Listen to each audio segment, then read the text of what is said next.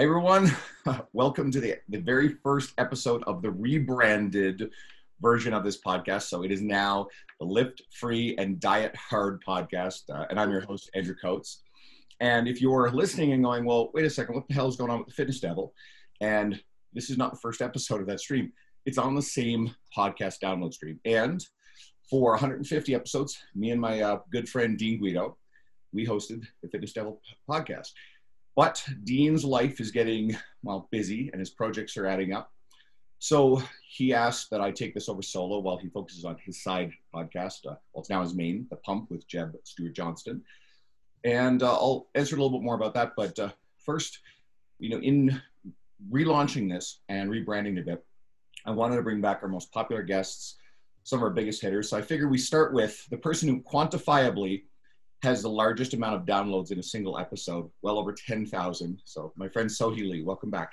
Hello. Hello. I feel very honored. I feel like this is a. I, I, I don't know why I don't know why you chose me, but I'm happy to be here we've talked. That's very defeatist. That's you know what? That's very defeatist language, and it's something I'm working on with my therapist. So I should not have said that. I retract that statement. I am very happy to be here. yeah, that's actually an interesting point because I mean, how many people do you meet? Do you pay them a compliment, and their immediate default response is to sort of deflect or think that there's somehow yeah. it. And I mean, I was taught to do that. I was taught that it was a rude um, to accept just point blank accept a compliment. I was actually taught it was you ha- it was more polite to turn down food when you were offered food or drink. You had to turn it down. It was rude to accept. I don't know. I don't know where we learned these things, but they're backwards. I think anyone of a Ukrainian background or a lot of like European background, it would be very much opposite. Uh, or I think uh, Hispanic backgrounds, you re- refuse food. That's very rude. Yeah, yeah. Now I'm like, yes, very happy to. Oh, it's, it's great to have you on. I mean, you and I have talked before yep. about this, and you know, I originally discovered you. One of the reasons why we do this podcast is a lot of a lot of trainers, a lot of fitness professionals follow it, and it's a great way to introduce them to a lot of the great people in the industry. Now, you're yeah. more widely known, you're well known in the industry now, but I once upon a time found you because you were on the Physique Science Radio podcast with Layne Norton, who I had followed for a really long time. So that's that's where I found you, and then started you know following more of your stuff, reading your work, um, you know, following your social media. Met you. It's about three and a half was, yeah, it's like. I think like maybe 2016 or maybe the year later. I don't know when it was around then, three yeah. four years ago.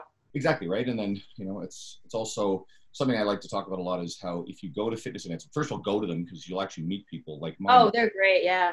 You also meet the people that you know you've been following for a really long time, and I, you know, I'd say two thirds of our, our podcast guests I've met through these type of events, and everybody's really down there. They get the occasional exception, who, exception who's a bit of a jackass, but almost everybody else is just really cool. And you never know where these sort of things can lead. So, yeah. You're in Spain. yeah. yeah. So obviously, you know, we're still things I thought I'd never be doing this year. Huh. Yeah.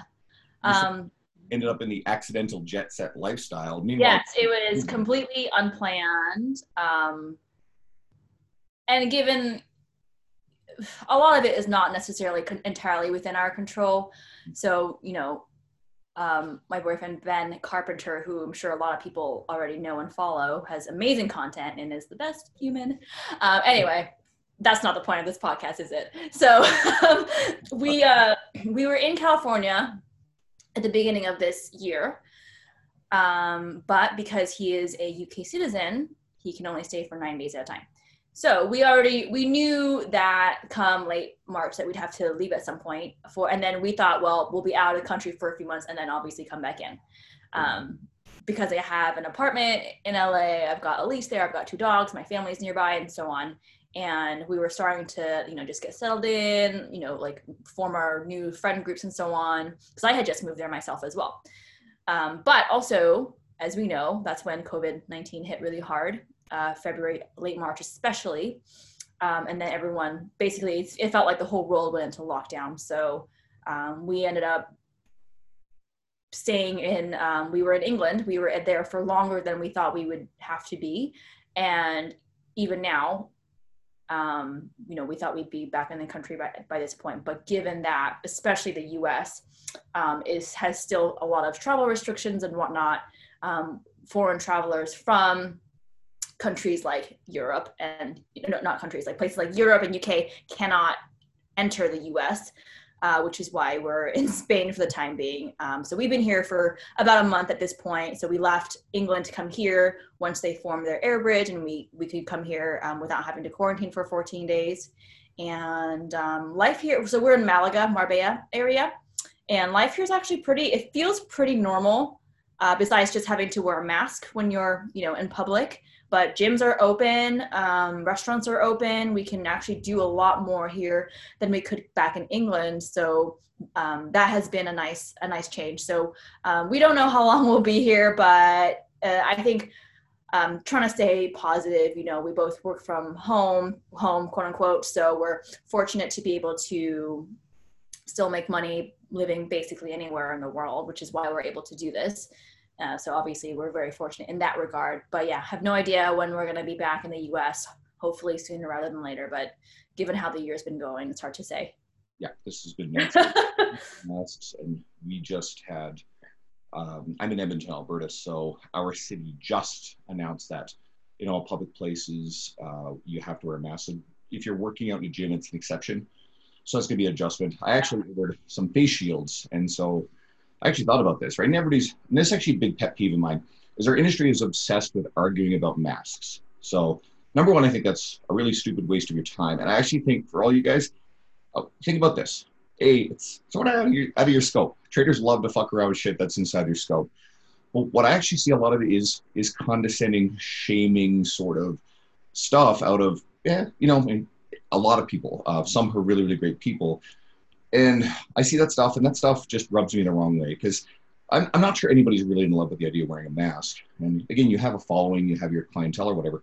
We're probably going to represent a fairly broad spectrum of of thoughts.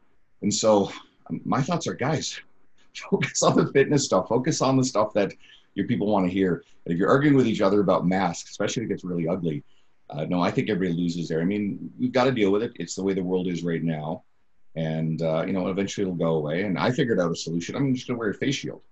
So that way i don't have this like tight fitting cloth. Now i'll have masks just in case you know i don't have a face shield. I got to go in certain types of places. But i figured if i'm going to be working you know half my day at evolve you know hey i think there's a perfect solution. Actually it's a better protective barrier anyway. So fuck it right? So that's out there. Um, yeah. I would ask you about you know the ability to keep your business going while you were working on the road. A lot yeah. of people have this dream of, you know, oh, I want to be fully online and travel the world. Well, you're doing it kind of accidentally, but uh, it, you make it sound yeah. like isn't all cracked up to be. Um, yeah, so I will say that I think being on the road as much as I have been this year is definitely, I think, is overrated because I am like a total homebody. I love my routine. I love like, you know, my bed, my couch, my kitchen, everything. And to not have those things and like, you know, every time you go to a new hotel or apartment to stay and you have to adjust to whatever they have available for you. So that, you know, is not ideal. And then obviously missing people and pets and so on that you have like a home, um, that can be tough for sure. But first thing I will say about yes, I do think a lot of people maybe they fantasize about one day one day I want to work from home and make my full time business, you know, be I can be on my couch the whole time or whatever. And um, that usually means being independent, right? Owning your own business, or maybe you're working for someone else, but again, working from home. And I think the thing to to realize with that, because I definitely have come across people who um, have found that they actually hate or they either they either strongly dislike or they're not well suited for the work from home lifestyle where let, us say for example if you have to get back to clients um, via email in a timely manner they really struggle to do that it's like pulling teeth for them. Or if they have to have like lots of Zoom meetings, hate that. They'd rather do like face to face stuff or, you know. So I think the online business, um, and I'm just I'm just gonna say for the sake of this um, episode, talking specifically about fitnesses businesses, although I'm sure it applies to a lot of other industries. Um, I think running an online business is definitely not for everyone. And I also think, uh, and that's by that same token, being an entrepreneur is not not for everyone. So, um, yeah, I have been running my online business um, for eight and a half years now. I have lived in numerous different states across the US during that time, from um, Northern California, where I was still in college when I started my business, to New York, Connecticut, Georgia, everywhere. And you know, every time it was a matter of it doesn't matter where you are, it doesn't matter what your time zone is. The principles of working from home are the same. Are you getting your projects done in a timely manner? Are you getting back to your clients or whoever needs you in a timely manner um, and doing what you need to do? Because there's not going to be people hovering over your shoulder necessarily making sure that you're doing your work and keeping you accountable. So, can you be accountable to yourself? Um, even if you are staying somewhere that feels like a vacation, can you make sure you get what you need to do? You know, do your work first before you go out and have your fun um, yeah, I think that can be kind of tough for some people to do. And it's not always fun, honestly. Sometimes I'm like, you know, I wish I could take a week or two weeks fully off my business. That's not really an option right now. I don't think a lot of people, like, in the world we're in, we really don't get that option. You maybe you're someone like a, you know, a, a Dr. Mike Israetel builds up RP, have a great team. Right. Yeah. This entity with great people underneath you who run a lot of the stuff and then sure you can turn around. And i'm not really sure mike ever really does take a full week off anywhere. I think he just hangs out in his pajamas watching dragon ball z literally that's mike for you. And uh, and they're a great organization but not everybody gets to build up something of that level. You know maybe again you get your john berardi who we uh, you know we recently had on you know the previous incarnation of the episode. It's going to be funny when i say oh yeah we used to have this person on but hey this is episode number one. Like what the hell? Yeah yeah so John Berardi was on, and he's really still very much a figurehead for uh, precision nutrition, yeah, yeah. but he's really stepped away from it, and he's getting involved in other things now. But yeah. John also, you know, he's not the norm; he's the exception. He's a, a founder and a, a, a very very high profile example of success in our world. Yeah, I think it. I think it really depends too on when you are starting out as an entrepreneur. Um, let's say in fitness, do you want to be known as an individual? Like, does Andrew Coates want to be known as Andrew Coates, or do you want to be part of a, um, a, a business that you have helped found that you're not, not necessarily face of, kind of like you know PN, Precision Nutrition, kind of like um, RP that Mike Israetel does, because I'm sure a lot of people don't know. Hey, did you know that Mike is actually one of the guys, main guys behind RP? Because that's not necessarily who you think of or like maybe there's not really a person you associate rp with at all because the brand kind of stands you know by itself doesn't have someone's face on it. Whereas like me for example SoheeFit everyone a lot of people know me as like Sohee Lee or SoheeFit. Um, so i am my brand. So i think that is um, an important distinction to make. And i think you know obviously both avenues have their pros and cons but i think the um, one of the drawbacks of the way that I did it is, yeah, it is it is hard to take time off. Can be hard, and when you um, potentially when you hire other people to help with your business, um, it can be hard, especially if everyone like wants to work with you because you again you are your brand, right? Anyway, yeah, that's just something to keep in mind. Pete Dupuis, we've had him on a few times, and he virtually every podcast he ever does, he mentions how you know, all these parents, because Pete does all the sales, and so for Cressy Sports Performance, you know, the yeah. parents, you know, 12, 13 year old kids who think their kid's going to be the, the one who makes the big show. It's like, yeah, so when do I get to work with Eric? Or I want to talk to Eric. Right, yeah. well, actually, Eric is in Florida, and Eric is also now the strength conditioning coach, director of, I'm not sure the exact title of the New York Yankees. So, you know, I'm sorry, but your 12 year old's probably not getting any, uh, you know, one on one time with Eric Cressy. Uh, and he, using the example of like putting your name on the business, he's talked repeatedly about how much he sort of re- regret having done that. Yeah, yeah. I think sometimes it's hard to realize that until years down the road, and then you look back, you know, and you're like, I wish thinking more like long term, where do you ultimately want to be? But sometimes you don't really know. Sometimes you don't know where you want to end up or how you want your business to look like in five years or 10 years from now it's a great problem to actually discover that. Yeah, yeah, I guess so. I don't yeah. think anybody who's in that position is going to be really upset that they they wound up in that position.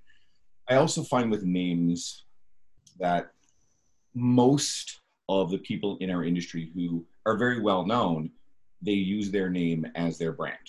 I notice yeah. a lot of trainers use, especially with their Instagram accounts, they use uh, their a business name that's separate. Now, you know, everybody likes to find their business name, but I do find personally a lot of those names sound very generic, and you don't then like I'll follow certain accounts, and I, I can't always remember who is the person that I know by name who has that business name. And sometimes it's just a personal trainer's business. And yeah, yeah, yeah. Yeah. And my thoughts on that one are kind of tough because it's like, shit, you stand out more as an individual, right? So if the goal is brand growth and reach and helping more people, I, I'm almost biased towards using your name if you are in fact a trainer. If you're building up something like a company like again we use precision or, or RP, then I think yeah that's the other way. But I suppose it's also fair to say if we if precision nutrition and Renaissance periodization were two of the biggest companies in the space in the world in this, then and let's say some trainer opened up Renaissance training in their gym, uh, that it wouldn't have any meaning to it. So its meaning is also because of its success. So looking back at it, we know what it is. Therefore, like, oh yeah, it's Renaissance periodization. So, eh.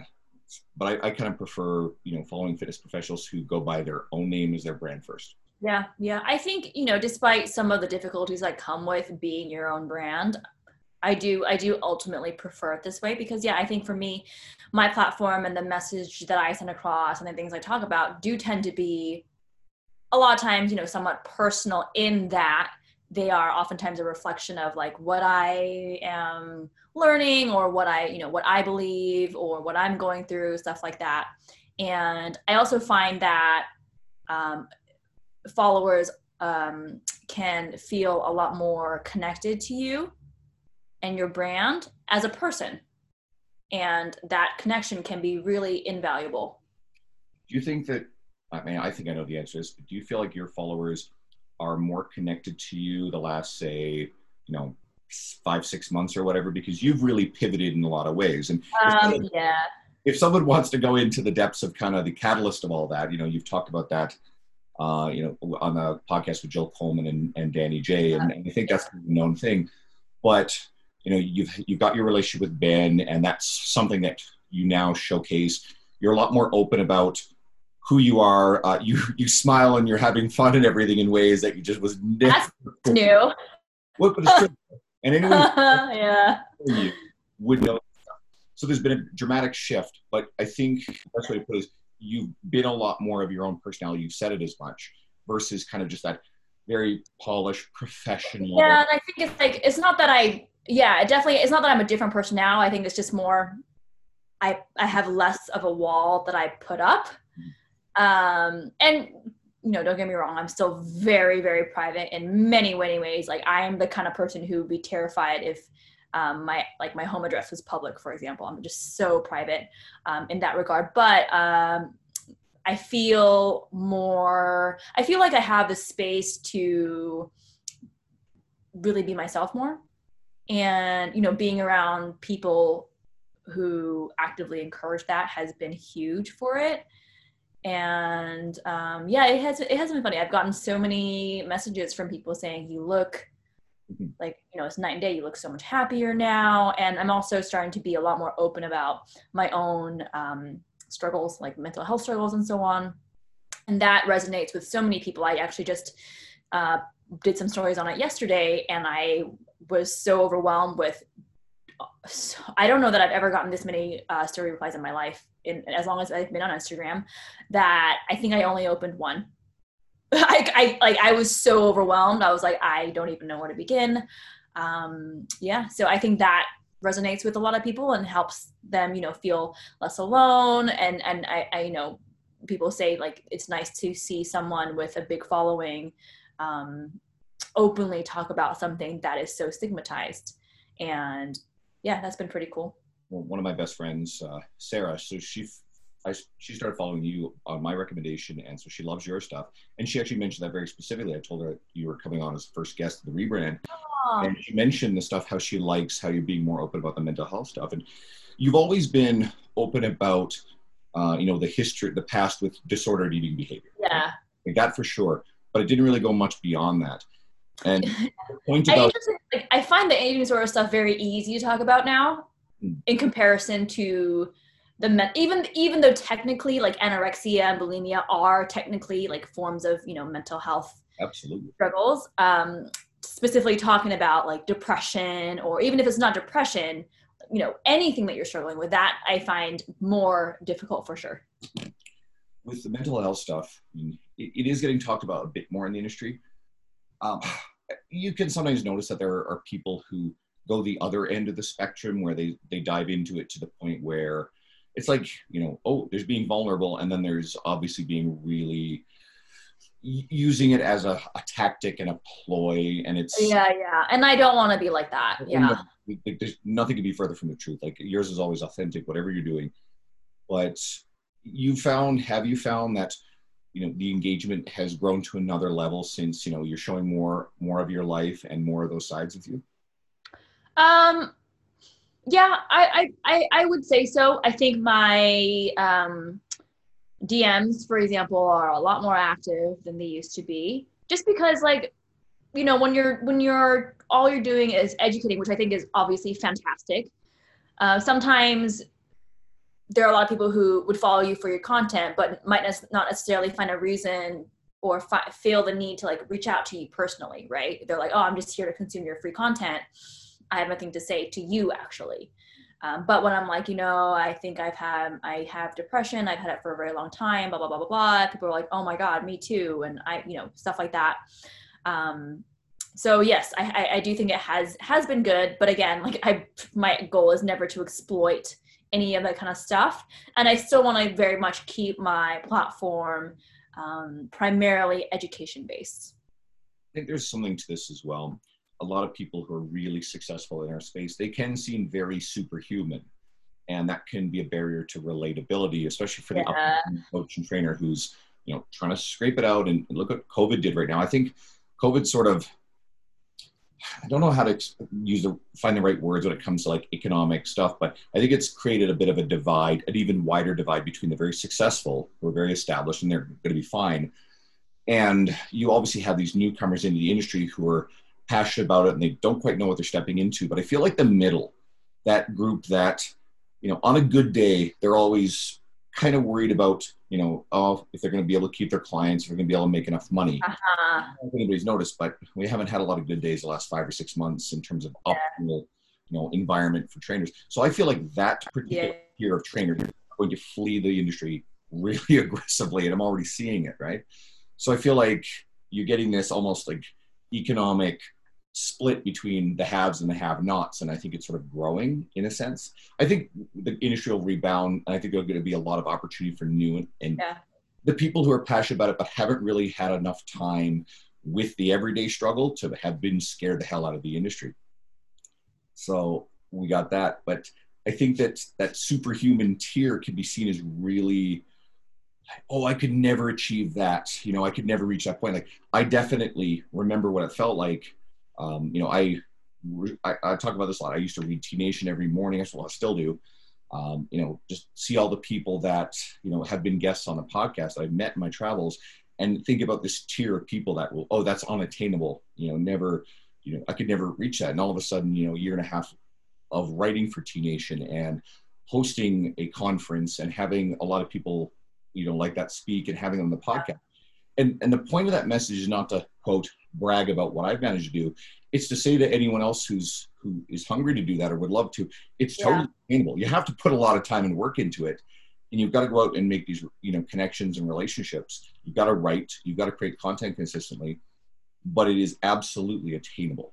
So, uh, going back to that, uh, the superhuman sort of quality. Are there any sort of less than superhuman things that you know you struggle with that people don't necessarily get to see, or you know, as people Yeah. feel this really big cumulative success in, from their point of view. I mean, you may still like you have feel like you have a lot to accomplish, but you know they don't necessarily see the the struggles or the failures or whatever. And so I was sort of curious about the stuff that you do as as attitude, as habit, as behavior that gets you through those struggles. And it's probably the same stuff that built you up to where you are in your career anyway.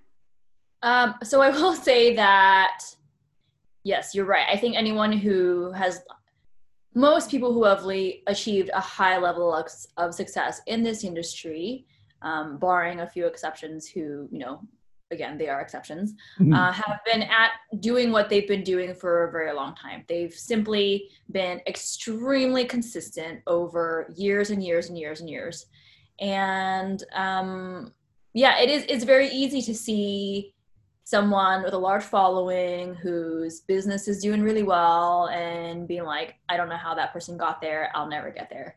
Um, when in reality, you know, there's a lot of stuff that's happening behind the scenes. They're probably working their ass off that you and you don't see how much they're working because not everyone's posting, oh my God, guys, I worked this many hours today, or like here are all the things that I'm doing um, that you guys, you know, in the background and so on.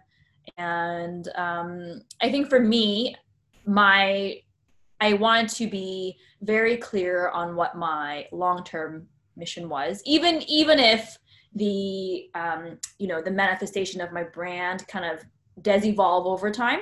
I'm you know I'm okay with that because I know I'm going to be changing over time and learning more, and maybe um, over the years I'll change my viewpoint on certain matters and and, and hopefully I, I would hope i am actually. I think that's a sign that you're growing as a, as a professional. Um, and uh, even in the past you know six seven eight months my brand has shifted a little bit as well. Um, but the underlying mission has always been the same which is to educate the masses help clear up a lot of the fitness misconceptions and help them you know live not make the mistakes that i made all in my own fitness journey and be able to you know work fitness into their lives in a way that enhances their overall uh, quality of life you know rather than detracting from it.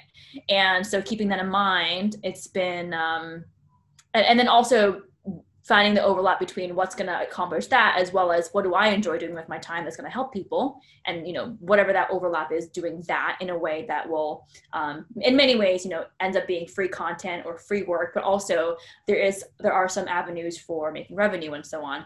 And um, you know for a long many years i did a lot of online coaching as well as in-person coaching and in recent years has started to shift a little bit more toward uh, even though i have a few clients of my own still um, shifting more towards uh, focusing more on educating um, on a larger scale educating other people on a larger scale. It's just what i love more.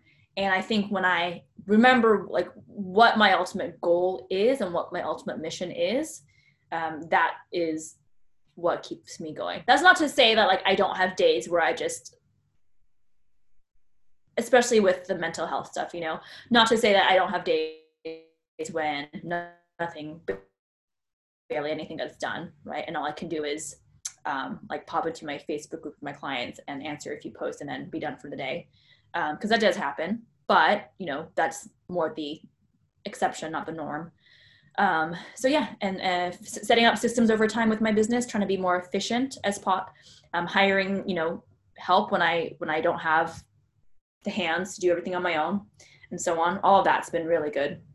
You've uh, you've hired a team. You mentioned that earlier, and uh, so Myra is one of your team, and she and I chatted yeah. over over Instagram. She's great. She yeah. stuff. I'm She's wonderful. Really wonderful. So throw a shout out to her. Uh, I'm sure she'll be listening to this.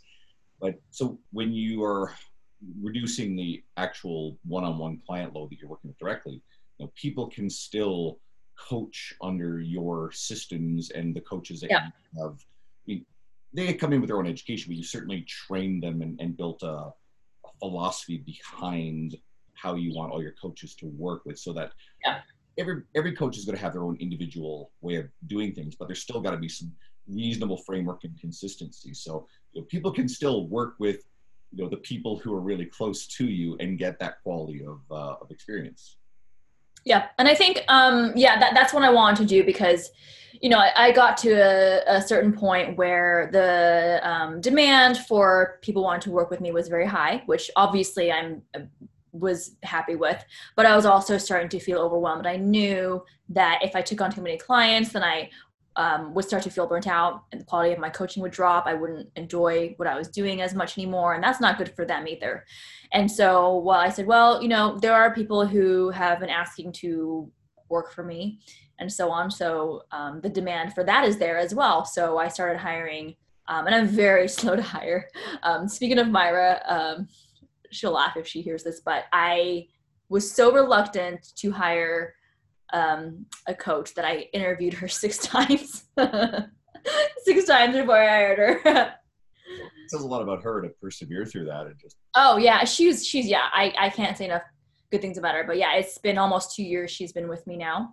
Um, in a coaching capacity and she helps with some like assistant work as well uh, she does a lot of my graphic designs and so on uh, and other projects but yeah i uh, i wanted to find people who wanted the same who had the same mission that i did um, who obviously weren't just in it for the likes the followers the money anything like that and um, something i had to learn recently or in recent years was um, also had to be a good personality fit for with the team, right? Because what I've learned is, you know, all it takes is one bad apple mm-hmm. who butts heads to ruin the dynamic for everyone, and that is enough to make keep me up at night, where I can't sleep because I'm so upset and anxious about why you know there's tension here there's this happening. Um, so yeah I, I have had to do that but it has been cool. I've got three three coaches now um, working under me to uh, Rachel, Myra, and Brian, first male coach,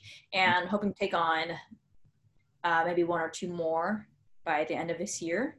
But it's been honestly, it's been really fun. The the having the team dynamic that's something that you don't get obviously when you're a one man operation, and that's been really fun, especially when we have our meetings and so on. Um, and given that everyone's in different places everything all the meetings obviously happen online um, but even so it's it's really fun and adds a level of um, i think enjoyment and satisfaction that you um, kind of don't get when you're doing things by yourself and also obviously it's good to like bounce ideas off each other and so on this is something we're seeing a bit more of now and i think covid may actually be accelerating it um, a lot of my industry friends have been looking for the stability and, and are comfortable with the idea of working as part of an organization. So Stronger U is one of the really popular ones. Mike, yeah. yeah. Mike's great. I'm going to bring him on in the near future. He's already excited to come on. And there's a lot of people who are looking for jobs at companies like Stronger U and Macros Inc., Jay Weiss Company. Yeah. Uh, they love beginning with Renaissance periodization, but they pretty much only hire people with master's level or PhD uh, I, you know what? Good for them. I mean, I'm I'm not quite to that level, but for the most part, you know, um, I do have like some level of standard. And even though we know formal education is not everything, it's not everything, but it is something, right? Um, yeah. So uh, good for them. I mean, they, they do hire people who don't technically have that for various different things. Our friend Carol McDonald, she works for them now, and she's loving yeah. it. She's an important part of their their support and structure, but she's not, you know, one of their coaches either. Um, anyway, so you're seeing more and more of these trainers that are feeling comfortable with the idea of being part of a greater brand identity. Yeah. A lot of trainers think, oh, they have to grow their own and be successful with their own name. And it's really okay to go this other road. And yes. the right kind of personality fit. Now, every once in a while, someone like our friend Derek Stanley, uh, he recently branched off. Yeah, he branched off and is doing his own thing. And he's just one of the nicest, most awesome guys ever. And he, Great guy. Yeah, agreed. Passionate about what he does. Uh, we all got to hang out together in Texas in Dallas. That was a really fun time. really fun. Yeah, you invited me to meet Layne for the first time, and uh, yep. Brad was there, and I met. Uh, That's right. Who's wonderful. Yeah. And Newmeyer. These are all great people, and just this little, uh, what is it? Uh, God, what's, what's the company? It's uh, Dyna. Hell, shoot, it's one Dymatize? of Dymatize. Thank you. Yeah. The little little Dymatize thing, and, and Eric Lee Salazar and some of his friends were there, and, yeah. and Derek came and drove an hour to, to meet up with us, and yeah, that was fun. So like, see, like, go to stuff like this. If you get the chance to do this stuff, you'd never believe, uh, you know, what can come out of it. But yeah, Derek's is stepping out on his own, but uh, I talked to him, um, yeah, pretty recently. He's doing really well. Seems like he is doing really well. He just put up a yeah. post. He actually, he actually tagged me in it and copied one that I put up recently because I took a, a photo. I had a photo taken based on Carolyn and uh, another friend of mine's urgings. Okay, you need to have a profile photo that doesn't make you like. I had this one sleeveless, you know, looking shredded. And I'm not a competitive bodybuilder by any stretch, but it, it looks like that bodybuilder men's physique sort of photo.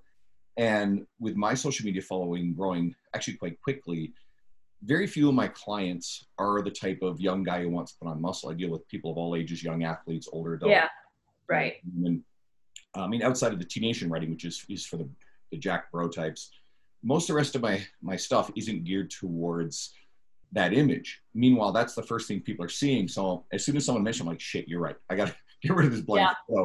And uh, so I went with something that was a little bit more soft and everyday. And I wrote up this post along with it, all these things that, you know, about me that people didn't necessarily know. And people went completely bananas on it. So Derek turned around and copied it, tagging me. Oh me. yeah, no, I saw that. I saw that. Yeah, yeah, yeah. People went nuts. Those are yeah, those are fun. To, I I enjoy. Yeah, I think from a follower perspective, I actually do find myself. I do enjoy reading those uh, about other people whose pages I like following because it's like, oh, I get to learn more about you in a way that I normally don't. Yeah, it is fun. My Witcher, you know, anyone who's actually watching the video of this, because I am planning on doing these on YouTube now. You know, my Witcher figurines, Geralt's up there, and I I love uh, the Witcher. Right, so and, and I put that up on my social media. There's a few other aspects, but there's a lot of stuff that people don't know, so I should share more. Um, but it goes into you sharing more of you on your social media more. Yeah. It, it is funny, like when you show when you share like the TV shows that you like to watch or like your pets. People love Ollie and Jelly. Um, you know, the food that I'm eating lately, that kind of stuff. People like it. It's something that they share with you. Like when I, uh, you know, pictures of my cat Ozzy, then I get more inbox stuff than anything else. yeah, right. it's all- it's all these women that just love Ozzy, and he's cute, so cool. But sorry, you can't have him. I'm keeping him. I'm rather fond of him. yeah. So another thing that I wanted to ask you about, we dance around sort of content creation. One of the things that you do really well is, you know, you take a lot of pretty straightforward stuff, and you put it out, make it really accessible. And I think a lot of coaches struggle with the, you know, the, where do I, where do I come up with ideas? How do I create content? I think they're all afraid to say the the everyday stuff that they feel like's been said a thousand times. And you know, you create new and interesting ideas, but a lot of your stuff is not, you know, earth shatteringly It doesn't need to be. to a novel. It's, it's actually it's just well put together basic concepts, and you're doing it constantly, and you've been doing it for years. Yeah. So obviously that doesn't go out of style, but these coaches are afraid of doing it. So do you want to explain kind of that? Yeah, yeah. So I think there's the mentality, and I, I'm, I think I'm, I'm fortunate in many ways because I feel like when I first started out my business, I wasn't planning on doing what I'm doing now. It wasn't. This is my eight year plan. Whatever. It was more like, well, I have some extra time. I enjoy doing this. Let's see if I can start a blog and see what happens. And well, if I'm going to be collecting money, then I have to have, you know, I have to form an actual business. So here's my LLC. And then one thing, you know, just leads to another and ta-da. Um, but one thing that I did have going for me that I think would actually serve me really well was I was a little bit naive in that I didn't have any of the um, doubts and fears that a lot of people have when they start out as entrepreneurs. Like, what if I fail? What if no one buys my product? I never had any of that. It was like, oh, my ebook's done. Hey guys, it's done. And then whatever, however many sales I got, I'd be like, woo, yay. and then, you know, there's none of the anxiety, none of the doubting, none of it. And even with like the, the amount of revenue I made every month, I was like, whatever I make, I make. Cool. Oh, that's awesome. Cool. I go down, I don't care. Next month is better. Great. You know, so in that way, it was like I didn't have the like mental resistance and so on that I know a lot of people struggle with.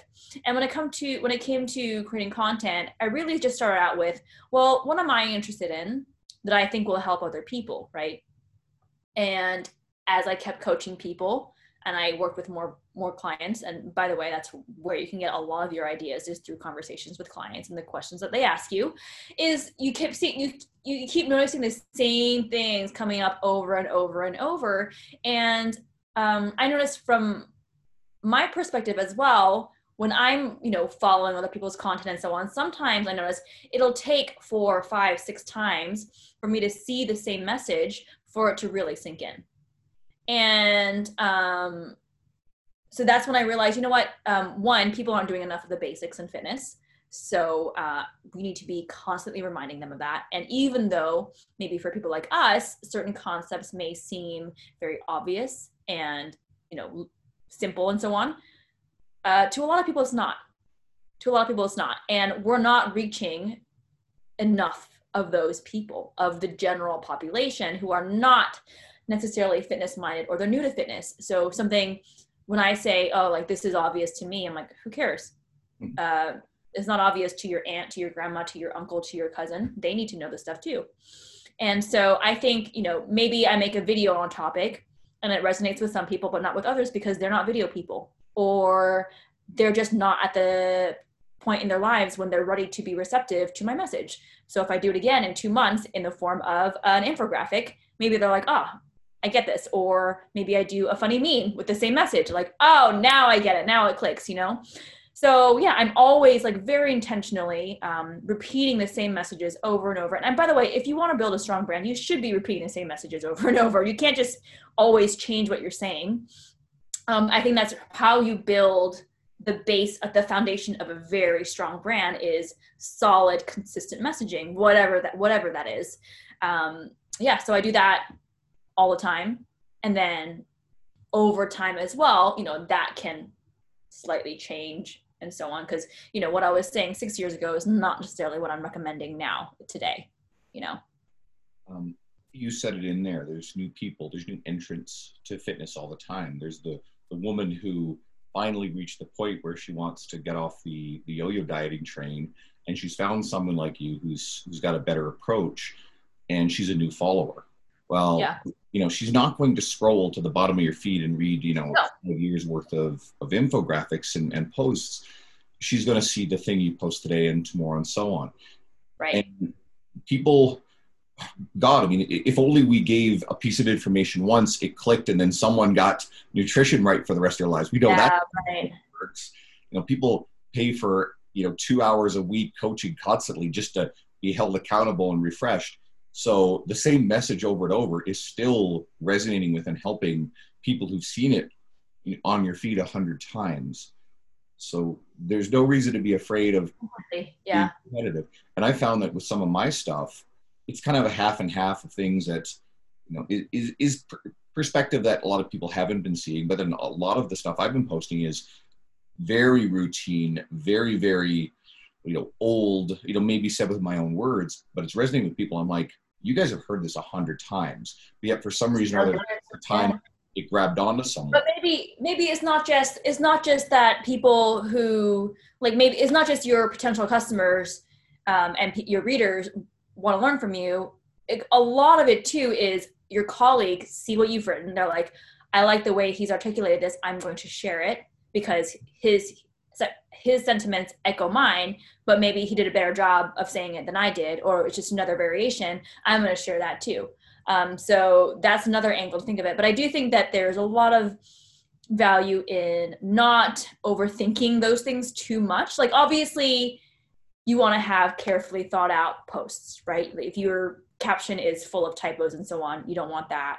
Um, you don't want like a half baked thought. Be intentional and be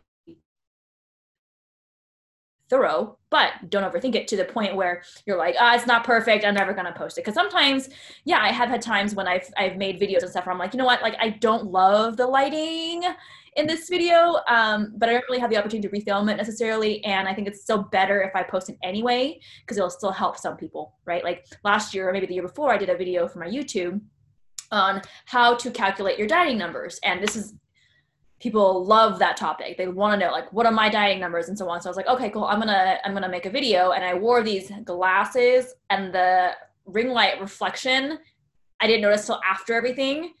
It was like you could see the yellow rings in the glasses the whole video, and I was like, oh fuck. Like you know what? I'm not gonna. I don't want to refilm this, but what I will do is make a joke about it in the first line of my caption, totally. and then by the and then anyway here's your video. And that was fine. So at some point you got to be like you know what? This is good enough.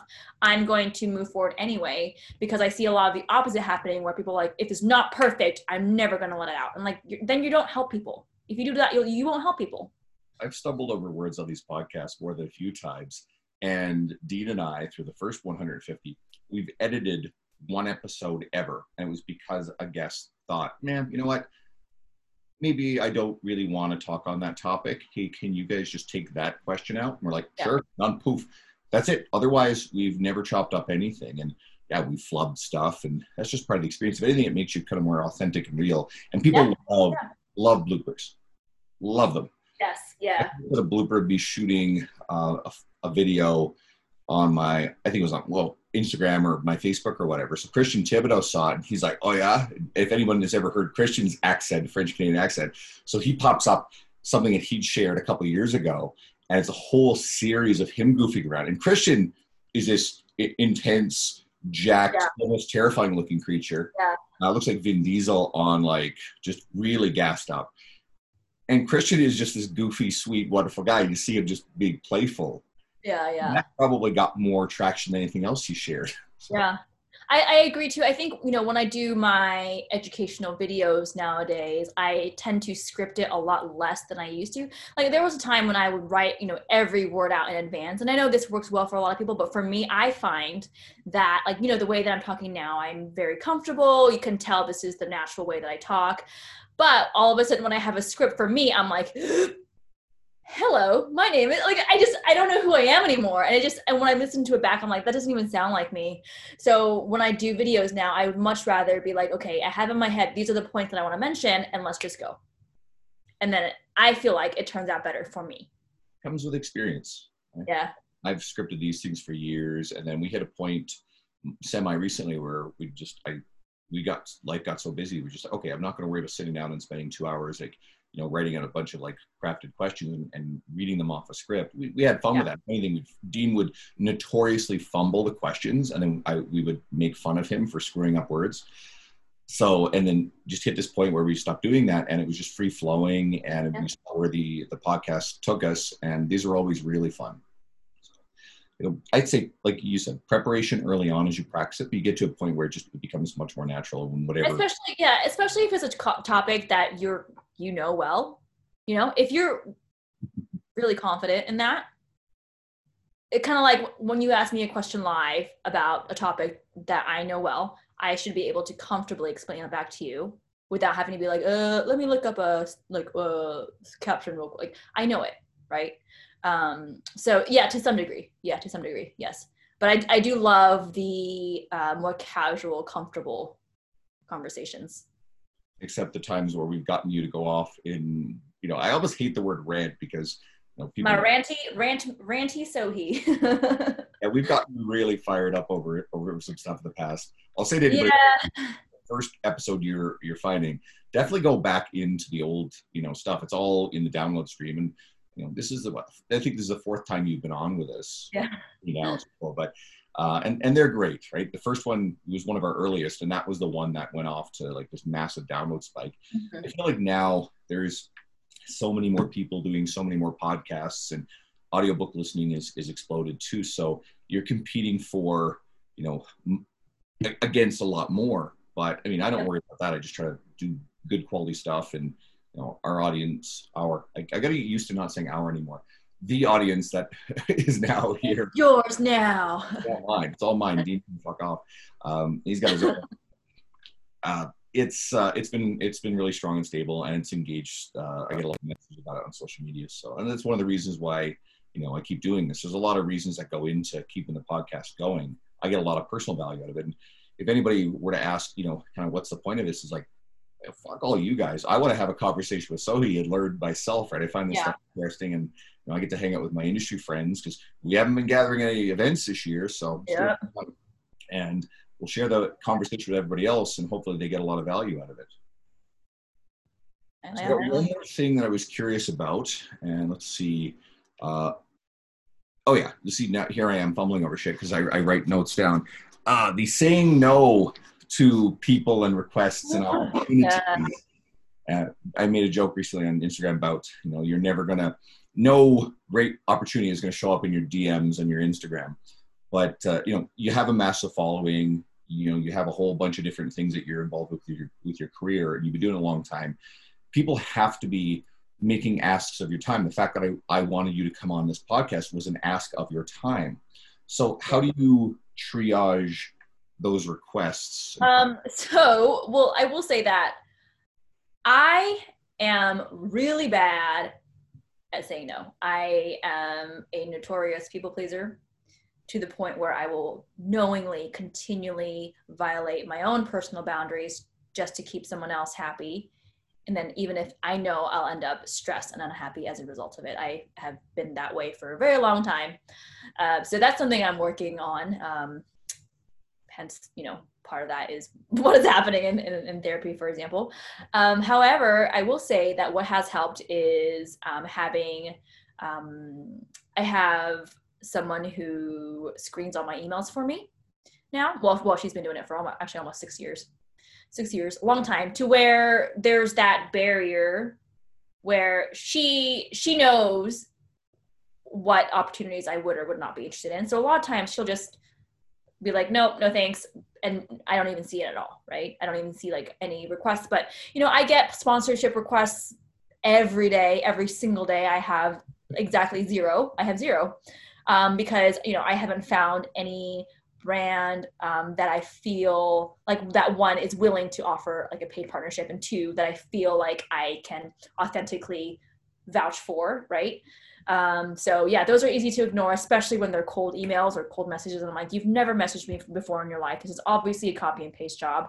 Um, and you're just asking for stuff from me. So no, um, yeah, I'm very easy uh, for me to ignore those.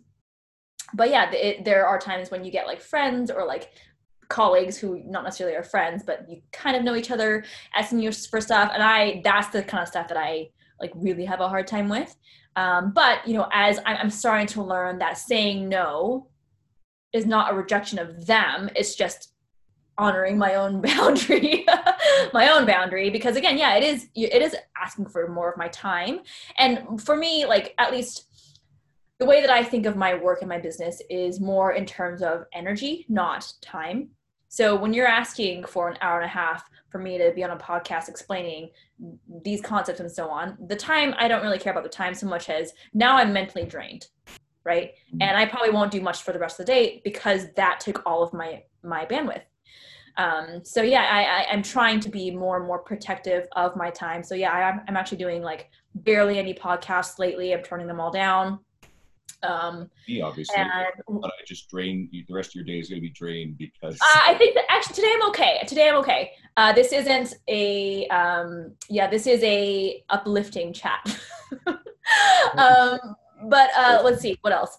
Um, yeah, I, I'm not. I'm not good at saying no, but I'm, I'm. It's a practice. You know, it is a skill. I think it's something that I'm trying to get better at. So I can say I'm. You know, I'm really sorry, but I don't have the I can't fit into my schedule or um, being trying to be more unapologetic about um, being like, hey, can you reach out, reach out to me in like three months maybe or six months? And at the end of the day, if they get offended, that's their problem, not mine. And trying to be okay with that instead of, you know, being riddled with guilt and anxiety and be like, oh my God, did I make them upset? You know what? I, I I'm learning at some point you have to be a little bit more selfish and look after yourself better. Because again, like if I'm not if I'm not feeling great, if I'm not in, um, like if if most days I'm not feeling like tip top, I'm not putting out my best work to help other people. So that just you know is bad news for everyone. A couple of points I'll throw in there too, and you know, anytime that I'm asking someone to be on the podcast, I mean, I have a good, really good listenership and and following with this podcast. So this is still putting any guest who's on here in front of a lot of people. Two, and I'm holding it in my hand, so this is Sohee's book for anyone who's watched the video. Eat, Lift, Thrive. So yeah. I, and I've actually had a lot of people in my world buy this book. Because It's in four languages now. I saw that. That's really cool. So yeah, what, I'm trying. Where I'm pushing for Spanish too. Um, English, obviously. Uh, Chinese. I think it's Hungarian. One of my one of my clients in uh, like Norway actually last year was like, did you know that your book is in this language? And I'm like, what?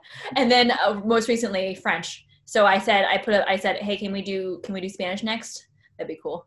But yeah, four languages. This book could be great for someone who really enjoys is engaged with this type of stuff you're putting up on social media, but just wants it all in one, you know, package form. Yeah. Uh, know, especially heavy on you know, the exercise stuff and a lot of the philosophy behind what you're teaching people. So, you know, if I'm going to have a guest on here, I want to promote the hell of them. I want you guys, I literally want you guys to go follow Sohee. If you're not already, you sh- fucking well should be. And, you know, I also, I always do this too, and I do it very deliberately because I don't have the career I have if I don't have a handful of people who I love your your message, your work. It's taught me a lot. A lot of my nutritional philosophy is grounded in the stuff that you've posted, that Layne has posted, and you and Layne obviously, you know, go back. There's a lot of you know interconnectivity there. A lot of history there. Yeah. A handful of other people. Um, you, mentioned earlier about you know not a lot of fitness professionals show off you know how hard they're working and sometimes it can be a little over the top but you know i like Luka Hocevar a lot luka's been on here a couple times you know if you want to be reminded of like hey just work a little bit harder i mean don't burn yourself out you know Luka's feed i, I love Luka's feed because the guy is just an absolute relentless um, diehard um, worker he's a big reader something else i do a lot of um, or you know Dean and I kind of got away from the running joke of mentioning Dean Somerset in every episode, but I'll throw him in here. You know, Dean is someone I've actually lived in the same city as, worked for the same company, and now we're both independent contractors under a different corporate umbrella. And we're not employees, but uh, you know, I've had access to a lot of his uh, his continued education in my life, and I followed his message, and he's been a, yeah. major inspiration.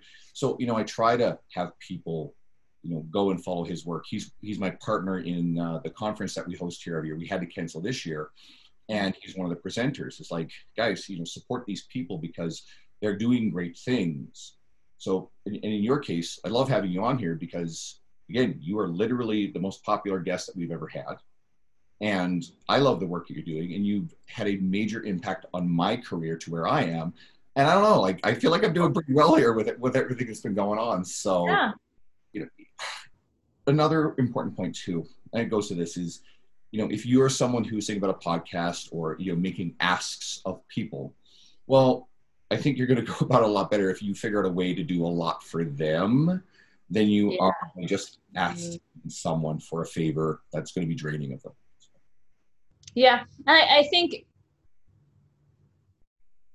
I, I I am I am because it's like well don't be that person who is so like, oh, well, I don't want to bother them. So then you never reach out to anyone. Uh, but at the same time, if you're going to reach out to someone, you know, you can be tactful about it and try to keep it more personal. Um, I, I'm more likely to respond to someone's ask if I see that we have a history of some messages before um, building some rapport, you know, prior, as opposed to someone's like, oh, hey, hi, come on my podcast. And I get that a lot too. And I'm like, no, um, you know so yeah i think it's it's okay to obviously put yourself out there and, and make those connections and as you've mentioned a couple times already especially if you work from home um, but even if you don't go to those live events. They're huge for i mean it's obviously not this year but a lot every year i try to go to at least one or two big conferences. Um, and the main main purpose is to network is not to is not to um, attend the lectures even though i do some of them. I do make go to a handful of lectures, but mostly the most of the value is going to come from the people you meet or see again. And you talk to them, you form a connection, you come up with a business idea, or you collaborate, or something. Um, there's always something that comes out of even one conversation with a colleague, right? Um, when I was in Australia for a conference last two years ago, one conversation with a person there. When I came back, I changed my pricing structure of my coaching just from that you know so yeah a lot of good things can happen yeah, we were supposed to be in daytona beach this summer uh, to go to the ISSN one, but that got wiped out too. Remember? I mean, as far as I'm aware, it's still happening. They just moved it to September. Um, they actually just asked me because you know I'm supposed I was supposed to speak there. They asked me if they think I'll be back, and I and I said, you know, given the trajectory, honestly, I'm like I don't think I will be. And even if it, it, sounds like at least for now they're planning on going ahead with it but i wouldn't be surprised if they end up like you know having to cancel because it is in florida. Mm-hmm. um yeah i said you know i i don't feel comfortable even if i could. Like i don't know if i feel comfortable going to a conference this year at all um especially in the us unfortunately. So um i think maybe just bump that to next year. How i'm approaching my plans too is you know hopefully everything's settled down. I'll, yeah and stuff next year. You know, I kept an open mind because I know Luka is still doing his Vigor Ground Business Fitness and Business Summit in October, uh, and he's going forward with it. I think he can pull it off, uh, but knowing that you know right now Canadians can't really travel to the U.S. or at least we're not supposed to be. Or one of my clients just flew down to Vegas. And I'm like, what the fuck are you doing? But he's going to have to quarantine for two weeks on his way back, and I can't do you you know four days in the U.S. Wait, he went, to, he went to Vegas. He went to Vegas. They let him in. Yes, I don't know how the fuck that happened, but he he booked it, planned it. You know, he's he's he's pretty chill. He's not he's one of those people that's kind of like not too freaked out by all this stuff. But yeah, he's gonna play by the rules and uh, you know take two weeks to himself and comes back. And huh. honestly, I can't take two weeks away from coaching my clients, so I decided, okay, you know, my intention was hoping things would really clear up and the U.S. would kind of get their shit together and I could go, but doesn't look like that's happening. So uh, I got to stay stay put. This year has not gone at all like I thought it would. I mean, no one, I don't think anyone would have guessed any of the events from this year like what is happening? Um, but you know it is what it is and i think a big part of uh, being able to especially from a business standpoint stay afloat or and or thrive is uh, being able to pivot and endure the the uncomfortable unpleasant times. Yeah I got lucky in that, uh, you know, I was able to set up a assemble a home gym just a few days before the yeah. down, and so that served yeah. me very well throughout it. And you know, we got reopened after three months, so Edmonton has been very good relative to most of North America. We haven't yeah. had an obscene amount of cases. We've managed it really well and then so my gym uh, evolved the where I, I, work primarily has has done a super job of it it's not too crazy or crowded it's a, it's not a big commercial gym it's more of a medium sized athletic facility training facility uh-huh. and so i found that with my home gym I, I love it so i decided well i'm going to stay and coach my clients in the evening so my daytime clients you know feel like it's super safe and love it daytime at the main gym well, my evening clients are appreciating the fact that they kind of just come in one-on-one setting. You know, I've yeah. set stuff down there, and it's it's definitely paid for itself many times over already, and they don't have to go into a busy prime time evening gym. And then I've been able to, you know, I got a doctor I train, right? And he's like, hey, you know, can I can I come in like later on a Saturday? I'm like, sure, I got no plans. Come over and like train at seven o'clock at night and just open my door, train him for an hour, and he goes on. Right? He's been loving it.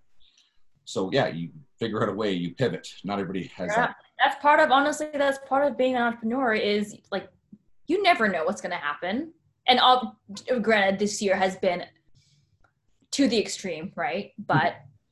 Being an entrepreneur you're, you you never know what's going to happen so you have to be able to think on your feet and pivot yeah you have to that's part of staying successful and if you're someone and, yeah. to figure it out and keep most of your income you know, you remember before, like when you're worried about, you know, keeping your clients and the people who stayed with you during COVID.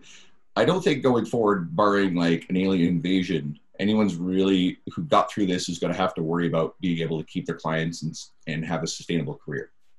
So yeah, I always say like there's so many people that we're still not helping. There's never going to be a sort of shortage of demand. Like the demand is out there, right? Maybe you just need to get yourself in front of them so that they know who you are and they know what services you offer and they want to purchase your services but um, yeah we're not helping nearly enough people there's so many people who need our help who who don't have never heard about us maybe or they don't know where to start they're lost um, but yeah the the uh, every time I, I address a seemingly um, you know basic nutrition myth or training myth a lot of people are like yeah that we already know that but i'm like but so many more people don't still don't. Yeah so yeah the demand is always going to be there. Another thing that i thought of earlier but it's worth mentioning to anyone who's trying to create content too it, you sort of hit on it a little bit but don't worry about what the more established you know people you know the trainers especially the people that you kind of look up to if they're on your yeah. social media if you're your facebook friends a they're going to be happy to see you doing really good work even if it's fairly basic concept stuff but you're not writing for them right? You're not selling to like anything that I post, you are never going to be a client of mine, right? So I'm not trying to post to impress you. I'm not trying to post to impress some of the other people I mentioned earlier. But I suspect very strongly that you guys are probably more impressed with the things I'm doing because I'm serving an audience well versus writing something that technically, scientifically meets your standard. Meanwhile, the stuff you post is to the end user anyway, right? So I'm not trying to post something that Layne is going to look at and go, yeah, you know that okay, he cited that study correctly, and actually, okay, good, he got the no, yeah, I think chemistry of that. Right. I, I feel like a lot of people maybe they focus too much on trying to impress other people with like look at how smart I am or look at how knowledgeable I am. But why don't you? I, I think it's more helpful to focus on what's going to what's what kind of information and what form of communication is going to reach people the most how mm-hmm. can i get across to people most effectively and oftentimes that's not using big words oftentimes that's not being like here are the details of this study. Sometimes they just want to know okay what are the practical applications of of whatever you studies you're reading right? And that's how i think that's how you can reach more of the masses anyway. Well i'm going to let you go about your day and hopefully this didn't uh did drain you in any way shape no i feel good. I'm gonna i'm gonna ride this wave and keep going for a few hours. But, uh, no i really appreciate you coming on so yeah, yeah all the listeners. This is the the very first of the rebrand, and you know, I'll upload it. I'll give you the details off air, and and everybody when yeah. listening to it, you've it's it's already it's up, so you're already listening to it.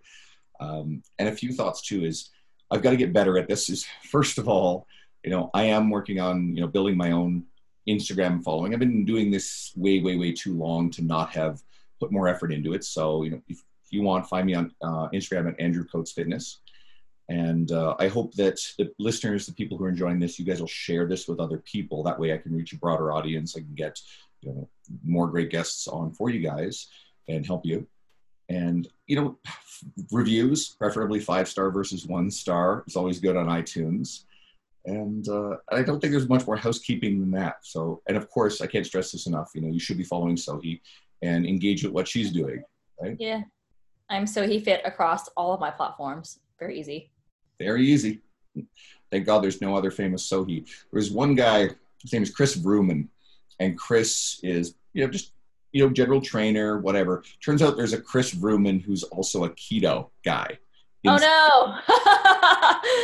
Which shares this, right? So that can like, be confusing, huh? Not a common name, and yet somehow there's two of them yeah. in our space.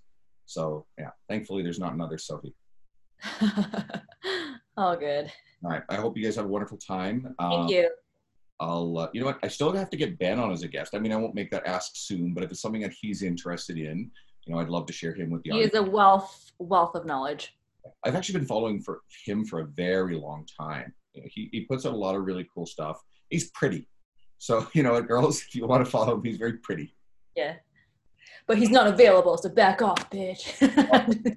cool. Uh, thanks everyone for tuning in. I really appreciate yeah. you uh, coming on for the first version of this, and I've got a lot of big, great guests coming up. So stay tuned. I'm looking for the stop recording there.